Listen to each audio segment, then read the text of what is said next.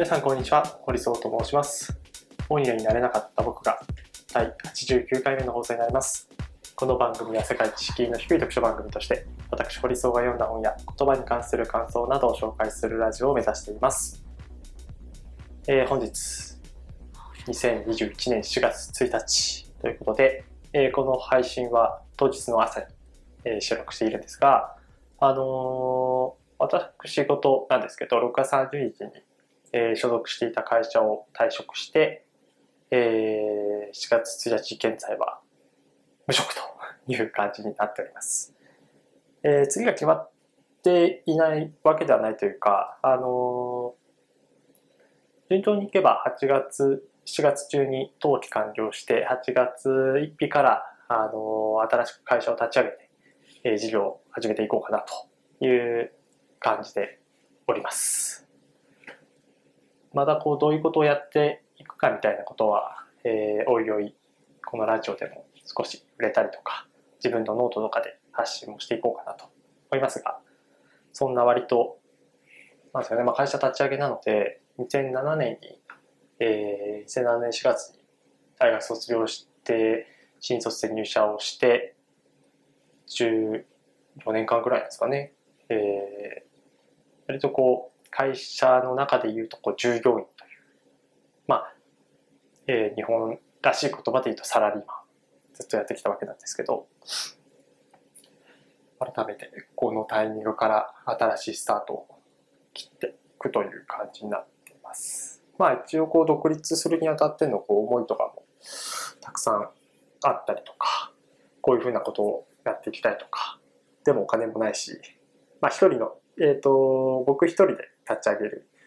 感じで当面は、まあ、ほとんどフリーランスと、えー見え方的には変わらないんですが、えー事業を個人の範囲内だけでやっていくつもりはないのでまずはもちろんこれ軌道に乗せていくことが大事ですけど、えー将来的にはなんこう立ち上げている会社が、まあ、いろんなところに、まあ、僕が直接なんかこう手を、えー関わるわけではなくこう会社としていろんなところにこう価値提供ができるようなこう仕事のあり方仕事を作っていきたいなと次第でございます。でなんかやっぱ6月30日に、えっと結構僕の会社はあのまあ、僕の段取りもかなり悪くて、えー割とこう最後の最後まで、えーギリギリまでこう引き継ぎをしてですね。で自分がこう通ってるコワーキングスペースが、えー20時で、えー閉まってしまうのでなんとか20時で1分前くらい。これお願いしますということで、えー渡してですね。で、えっ、と、退職の最後の挨拶みたいなのは、全体にはできなかった。そのコワーキングスペースの中ではできなかったので、こうスマホを出して、チャットで、えー文字をしたためてと。いう感じのことをやってました。本当に、うち帰った久しぶりにこう、21時回って家に着いて、着いたのは久しぶりだなという感じですね。で、その後に、あの、慌ただしく、えーノートとか書いたりとか、Facebook で、えー SNS でこう報告したりとかして、ありがたいことに Facebook はあの知り合いの方から、えーいいねもらったりとか、次何やるとかみたいなことを直接聞いてくださってる方いたりだとかして、非常に嬉しいなと思っております。なんかこう、コロナ禍なので、まあコロナ禍関係なくですけど、やっぱりこう、コミュニティ、所属してるコミュニティ変わっていくと、あの同じコミュニティの中だと、あの飲み会とか、まあ、ランチ行ったりとかっていうのが頻繁にあったものがそこを外れてしまうとやっぱそういうのが少なくなってしまうのは仕方ないことだなと思いつつもこういうふうに Facebook で有力つながれていることはあの間違いなく自分自身の財産というかありがたい環境だなぁなんて思いました。で結構なんかやっぱ6月30日ってあの前職とかでも結構大きめな移動があるタイミングなんですよね。なんか2回、3回ぐらい、年に2、3回ぐらい大きめの移動があるんですけど、あのまあ、前職の会社でもいろいろこう人事とかあって、えーつながってる人が発信していたりだとか、以上になりますっていうことを発信していたりだとか、あとは、あのー、僕がずっと使ってたボッシュというサービスも、えー、サービス終了自体はもう4月ぐらい、えー、ほぼ全ての機能使えなくなりましたけど、正式に6月末終了ですよってあったりだとか、他にもこう退職する人が、えー、ちらほら散見されて、あの、僕が割とこう、最初の会社で、あのー、なんか、えー、悪友みたいな感じで付き合ってた仲間も、えー、本人が直接聞いたわけじゃないですけど、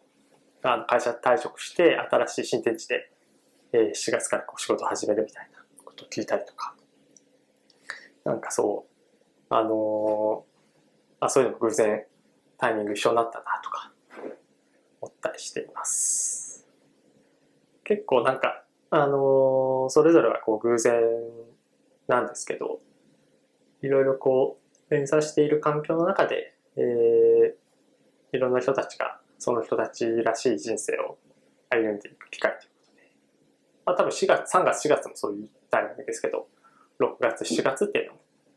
結構そういう節目の時期でもあるのかななんてしております。ということで、あの、この読書ラジオは変わらず89回目を迎えていますが、えー、元気、無職、あるいはあの新しい会社設立した後も、粛々と続けていきたいなと思っております。はい。で、今日紹介する本はですね、えー、中高生からの選挙入門ということで、えー、ライター編集者の谷隆一さんという方が書いた本になります。で、えっ、ー、と、僕はあんまりこう、見バレというか、住んでるところまで特定されてたくないというか、公表したくはないので、ですが、まあ、東京都に住んでるってことは、あの、言ってもいいと思うんですけど、東京都は、えー、2021年7月4日に都議会選挙が行われますと。で、結構この選挙は、まあ、僕は毎回投票に行ってるんですけど、この選挙は割とこう国政選挙にこうつながる、すごくこう大事なあの場だと思っていまして、これまで、えー、いろんなこう地方選挙がやっていく中で、与党対野党みたいなのがあった中で、やっぱあの与党の、政権与党のこうコロナ対策みたいなところに対するこう疑問であったりだとか、まあ、いろいろな、えー、説明責任なかなか果たしてないよねっていうことで、あの内閣の支持率も、えー、低調になっている中で、えー、地方選挙も、えー、基本的にはこう野党が勝っているケースが多いだという中で、この7月のとあの東京都議会選挙ってすごく重要だなと考えています。やで、まあ、ややこしいのは、東京都議会に関しては、与党が都民ファーストの会なので、えー、自民党とか公明党とかこう野党側の立場なんですよね。なので結構こう、情勢をこう危うくしてるんあ、ややこしくしてるんですけど、あの、マスコミとかの報道とかによると、割とこう、与党、野党、あの、自民党と公明党が過半数取るんじゃないかという、割とこう、地方選挙で出ているものに比べると、えー、逆の結果が起こっていて、結構これは、あの僕自身が、まあ、ど、どこに投票するかみたいなさておき、こう、これまでの流れとだいぶ変わっていく中で、やっぱどうしてもこうコロナ対策みたいなところに対する、やっぱ疑問は、あの、誰しもあるときに、ちょっとここで、なんか国政選、あの、国政選挙と地方選挙は、あの、全く同じではなくて別物で考えるべきだっていう人もいますけど、やっぱきっとも切り離せない。関係の中で、ここがどうなっていくかっていうのはすごく大事だなと思ってます。で、僕自身もあの投票には毎回言ってるんですけど、そもそもなんか選挙とか投票ってどういうものかっていうことを改めてちゃんと学びたいなと思って、えー、中あの図書館に行ってですね、あの選挙に関する投票に関することなんかありますかっていう時に、えー、見つけたのか、師匠さん、師匠さんに聞いて、えー、この辺にありますよっていう中で見つけたの選挙入門という。で、この本はですね、すごい、あの、おすすめです。あの、まず言うと。割と多分こういうのって中学生の政治あの社会科とか高校でのこう政治経済とかで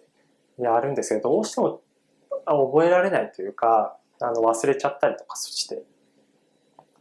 く中ですごいもったいないことで一つ目はやっぱりいろんななんか、えー、初めて知ったわけではないことばっかりなんですけど例えばあの選挙の原則って何ですか？って時に大原則があります。それは普通、平等、秘密、直接の4つです。普通とは性別や財産、納税額などで選挙権、差別を設けないという原則。平等も同様の理念で一票の価値は全員同じという原則です。一人一票ということですね。え秘密というのは誰に投じたかを公表する必要はないという原則です。投票は無記名で行われ、誰が誰に投じたかが判明しない仕組みになっています。で、直接はえー、選挙権を持つ有権者は直接自分で投票しなければならないという原則。なるしますしなどの不正を防ぎ、選挙の公平性を保つためのルールですと。いうことで、で、これはまあなんか、聞けば、そりゃそうだなと思うんですけど、なんか改めて、あ、そうか、秘密。秘密っていうことで、あの、なんか、投票したこと、選挙に行ったことで不利益をこう、被ら被らないような仕組みになってるんだなっていうことをなんか、改めて、あの、認識し直す、再認識する機会になります。あとは、まあ、小選挙区制と、えー、比例代表制何が違うのか。で、まあ、投票って難しいんですけど、例えば、小選挙区制は、あの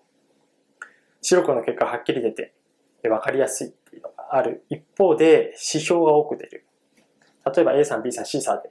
えー、で、えっ、ー、と、一つの議席を争う。有権者1万人だったとして、A さんが3334票、B さん3333票、C さん3333票となっても、1票差で A さんが当選すると。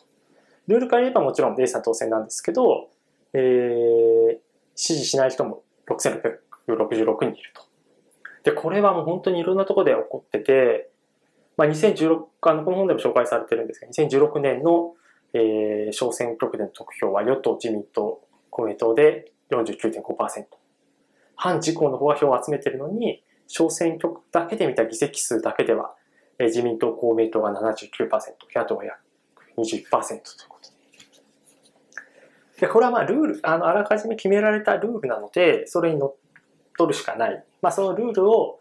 一個疑問を呈するのは選挙直あの選挙が行われた直後ではなくて、やっぱり長い時間をかけて、どういうふうに決めていくべきかっていうのは決めた方がいいんですけど、でそれにつけて比例代表制を分かりやすく、あの、有権者の意思に、えー、比例して当選していく仕組みということですね。ただ、まあ、あの、小選挙区で有権者がノーと示した人も比例代表で復活当選してしまうみたいなことが起こるという感じです。で、これもなんか、あの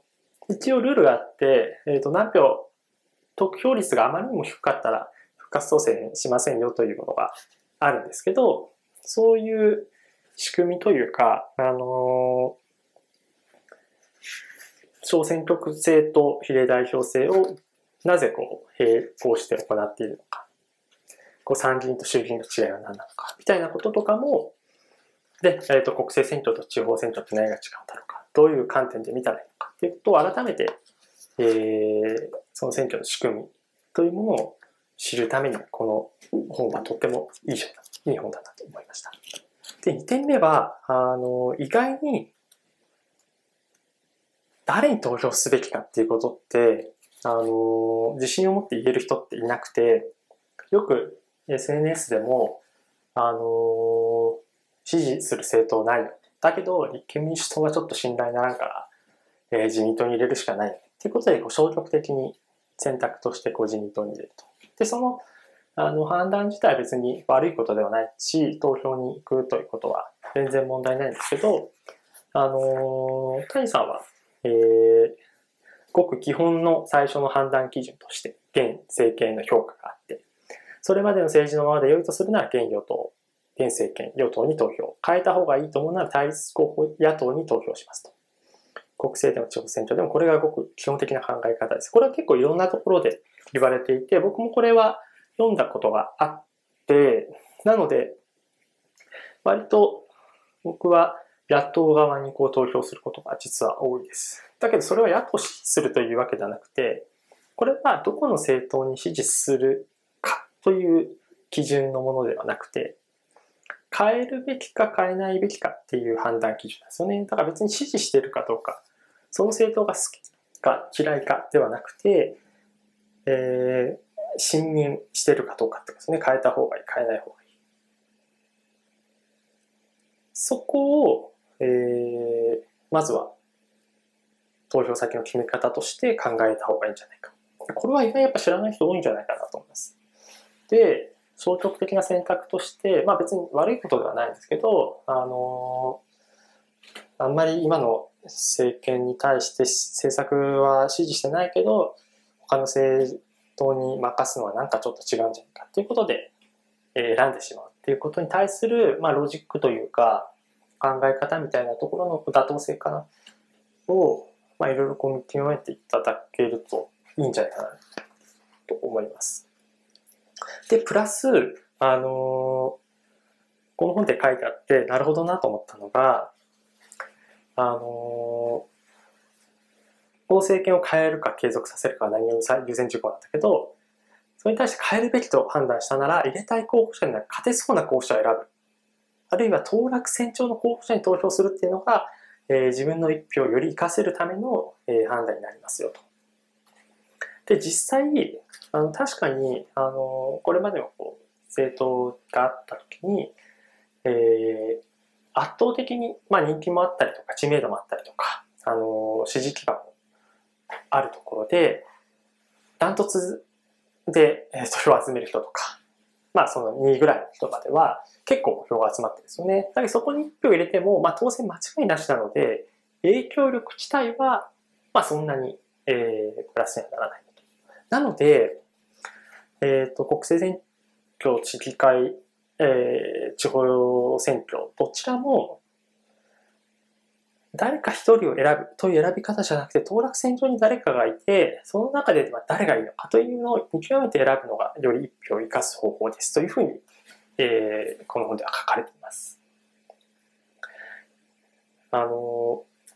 すごくわかりやすいことで、大事なのは当落線上の誰を議会に送り込むかです。その2つ3つの議席によって新たに生まれる議会の性格が決まっているんです。わずか3席程度と思うかもしれませんが、その3席が3つとも与党、あるいは3つとも野党ならそれによって議会のバランスが変わるのですと。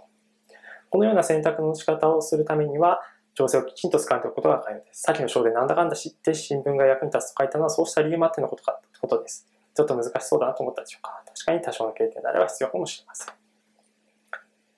はい。結構ですね、この観点はすごいやっぱ大事。あのー、都知事選挙とか、なんか一人を選ぶところであれば、あのー、ダントツ支持する人だけでもいいかもしれないですけど、まあそれもやっぱりちょっとプレッシャーかけるとかそういう表、あのー、作戦もありますが、この当落線上の人に対する投票するっていうのと、変えるべきと思ってるか変えないべきと思ってるかっていう観点でこう選ぶっていうのはすごくこの2つ2点を、えー、頭に入れておくだけでも全然こう投票の価値というか重みが変わっていくなと思いました。で、えっ、と、最後のポイントで、えっ、と、千葉県の流山市かなの、えっ、ー、と、市議会議員の近藤美穂さんという方のインタビューで、えー、こんなことが書かれています。まあ、あの、やっぱこう無関心というか、政治の投票率がすごく下がっているっていう問題の時に、えー、流山市の4年間の予算を市民1人当たりで考えれば1票当たり150万円くらいの価値があるといます。それをどうでもいいとすれば150円分の意識表示を放棄することになります。その結果は自分が暮らす環境に直結します。っていうのに書かれてるんですね。で、東京都も、えっ、ー、と、ざっとこれ、ま、ちょっと間違ってるかもしれないですけど、有権者数、大体こう1000万人ぐらいですね。で、東京都の予算は7兆4000億円ぐらいあります。で、有権者で割ると1人当たり74万5千円、まあざっくりですけど、まあ70万から80万ぐらいの、えー、意思表示の権利があるというか、自分が本来コントロールできるえ額なんですよね。それを放棄してしまっていいのかどうかっていうのは、自分がこう70万円、80万円があの手元にあって、これいらないって、そうはなかなかならないじゃないですか。絶対70万円、80万円あったら、それに対して、えー、なんかしらの判断、クラス、あの、使い道っていうのは自分で決めるし、間違いなくこう、誰かに表示あげたりとか、えー、このとこに捨てたりっていうことはないと思うんですよね。それぐらい、めっちゃ大事な一票っていう、その重みをなんか改めて知っただけでもすごく価値があるなと思います。で、実際なんかやっぱり、組織票は組織票として絶対存在するので、なんかこう支持政党がある人たちは、あの、必ず選挙に行くんですよね。台風でも雨降ってても。まあ、期日前投票でこう行くっていうこともあるけど、やっぱり、ポイントは普段選挙に行ったり行かないみたいな人たちで、その人たちがどこに対してこう一票投じるか。それはもう地方、地方間で一票の格差があったりとか、世代間で一票が不平等っていう問題は、あのー、ずっとずっと内包してる問題ですけど、でも、現時点ではそれを議論する以前に、20代、30代とかの層が、あの圧倒的に、あの、年齢が上の世代の人たちよりもいってないので、まあ、そこが、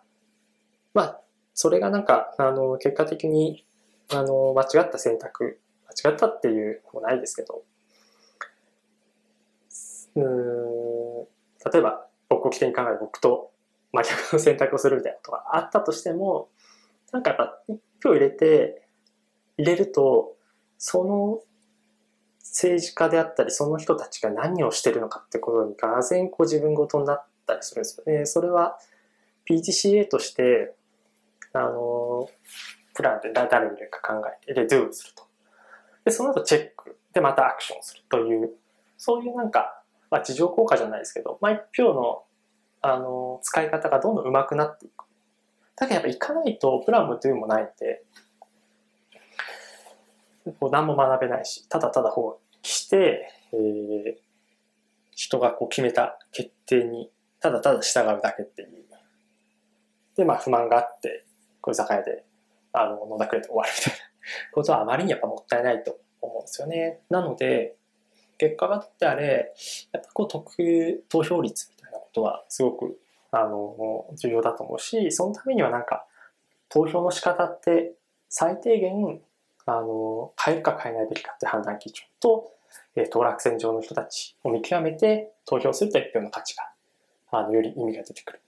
みたいなところの2つだけでも覚えておくだけで、えー、いろいろこう行動が変わっていくんじゃないかなと思いました。なんかこう、都議会選挙の前に、えー、この、と、この点だけはなんかこう伝え、高徳書ラジオの中で伝えてもいいのかなと思って、えー、今日は谷隆一さんの中高生からの選挙入門という本を、えー、紹介していました。なかなか日本だとこう政治とか投票とかそういうものに対する、あのー、学ぶ機会っていうのがなくて、それはなんか問題だと個人的には感じてるので、なんか政治の話がオープンにできるようなカジュアルにオープンできる場所とかなんかこう作っていけたらなってことをまあ会社を立ち上げる身としては、えー、じわじわと考えて次第でございます。ということで、えー、本日の配信は以上になります。また次回配信もお楽しみください。